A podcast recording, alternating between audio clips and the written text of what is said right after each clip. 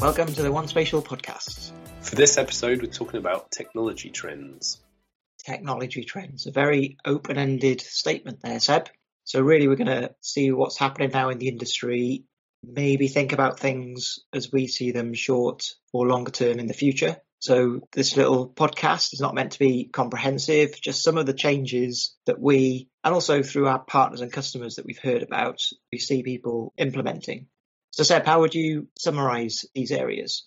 Well, we've grouped it into three main topics. So, the one is sensors and mobile devices, one is machine learning and automation, and then the other one is cloud services and data economy, probably the biggest one of the three. Okay, that's fair enough then. So, let's start with number one in the list sensors and mobile devices. I guess you're seeing that around how we capture information and data, both people and sensors as well. Yeah, and it sort of flows in two directions, this one. So, first of all, in cars and in phones um, and in, in consumer devices, and there are two impacts. One is they generate data to be used, so streams of location data for use in transport companies, for, for tracking where your Uber is or where your parcel is, or things like contact tracing. They also need data to build the services on, so they generate data and they need data. The other area is traditional surveying. So instead of someone going out there with a with a tape measure, it's more and more sensor based. Also based using things like drones or lidar devices generating point clouds, um, or even things like using imagery classification and applying machine learning to that. That's another area. And then the third one is is live sensors. So supporting the digital twin approach and connecting things up to an Internet of Things, that's another source of mobile data. Okay, so there's also a growing number of tools available as well, especially when people start talking about structured and unstructured data, so you know, converting things between the two. Is this a problem we think's already been solved? There are these tools out there, lots of tools out there to, to handle the data. What we see though is the result is quite messy. So even turning unstructured data into structured data, so images into vectors or a stream of sensor readings into some data set, you still need to take that data and integrate it into your existing data holdings. So you need to clean it up and then handle that complexity and the ambiguity of how to match it up to make it usable. So it's a powerful source of data, but it is messy. And to take real advantage of it, you do need good software and processes to handle it. That makes sense. And that leads on to the next topic area that you talked about before, and something we're looking at more and more. Um, that's around machine learning and automation. There is a lot to talk about here, and you know, there's more and more tools and cloud services coming online where people are talking about this. It's almost sort of commodity stage now. Um, it is everywhere that we can get at and use it to analyze structured and unstructured data what else have you seen in that space? Yeah, I mean, loads of interesting projects here are happening. But what you see is that it's the data that's used to feed the machine learning models and what's, how good is the quality and what's the content that really makes the difference. Over the last 50 years, we've had at least two AI winters where it didn't live up to the hype, people lost interest. Nowadays, we've got the processing power and the data to get some real results. But at the moment, there are so many projects happening, and some of them are experimental. There'll be a natural drop off as where things work and things don't work. But it looks like there are enough successful projects from the, the hype cycle, the trough of disillusionment, that might be fairly shallow, and there'll still be successful ones coming out at the end. I think that's fair. We've seen that with some of the projects that we've been winning, especially the innovation hubs and things that people have been exploring these ideas, and they do look like they're starting to stick. So we're generally being able to validate that these things are working. But do you think people, you know, we've always talked about the risk of the robots taking over the world. Do you think that's really going to happen? Yeah, it's one of the things that always gets raised when you talk about machine learning is what's it going to mean? What's going to happen from it?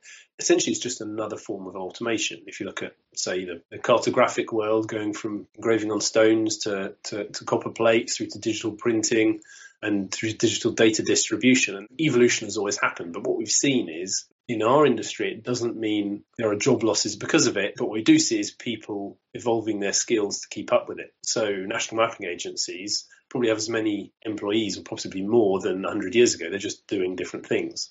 And what we see is when, when something gets automated, it doesn't mean they say, brilliant, we can do it with fewer people. They just do it more often or more frequently or with more types of data. They don't shrink their budgets, they just use it in a different way. I think that's what we've been seeing. So really, some of the risk that we've been pointing out to people is more around the mistakes that may be made due to the accidental data bias that exists. Yeah, that's. I mean, the biggest risk is is that it's not someone using it maliciously; it's accidentally detecting the wrong thing. And there's a, there's a classic story that was got taught in university about using training a machine learning system to recognise tanks in a photo, and it seemed to work until they realised all the photos of tanks have to be taken on a cloudy day, and all they built something which could detect a cloudy photo. So it's really easy to think you've got something working when in fact there's a bias inbuilt into it. So it definitely provides automation with some new techniques things to look at. So all the organizations and customers we work with, I think, can be more responsive in the real world. So the sense data that we were mentioning, I mean, I've seen some of the examples with our own customers looking at change detection. So imagery you mentioned that we talked about, things in the national mapping agencies, rural payments agencies, that's becoming an interest and in the utility space, looking at leakage and bursts. So using a lot of all that historical data about what has happened to do the training. That's definitely producing some really good results. And operational monitoring, so looking at not just risks and bursts, but flow rates, usage of, of assets um, and commodities is all definitely providing a positive impact at the moment. Yeah. So the third area, Seb, that you mentioned was around a good one, cloud services and the infamous data economy. So people are now expecting to deliver a lot of this either as platform as a service or software as a service. And I've even heard people describing things as data as a service now. What do you see is important in all of those? Yeah, those. I mean, to make that viable, you you can need the data and the services to be on the cloud and accessible via APIs, so you can connect them up in a service-oriented architecture where the data to be read in by a service and the service that does something with the data can be chained together to form something. And we're, we're seeing more and more of these services and capabilities being set up. So Amazon Location launched last year. We've seen Ordnance Survey Great Britain's data hub set up, so a different way to access the data people have accessed traditionally.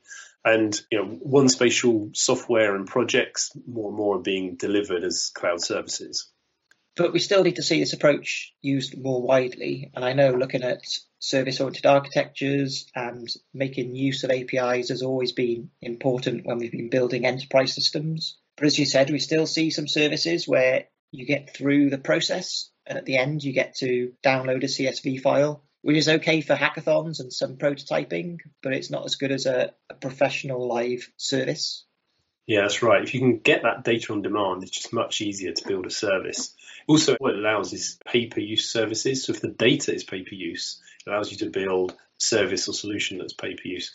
Plus, it makes it much cheaper to experiment and build up services. Therefore, it's a smaller risk for people building them. And we've seen that, Seb, in some of the work we've been doing. You don't have to wait to get the data to put it in the same place. You just access it. It really is faster.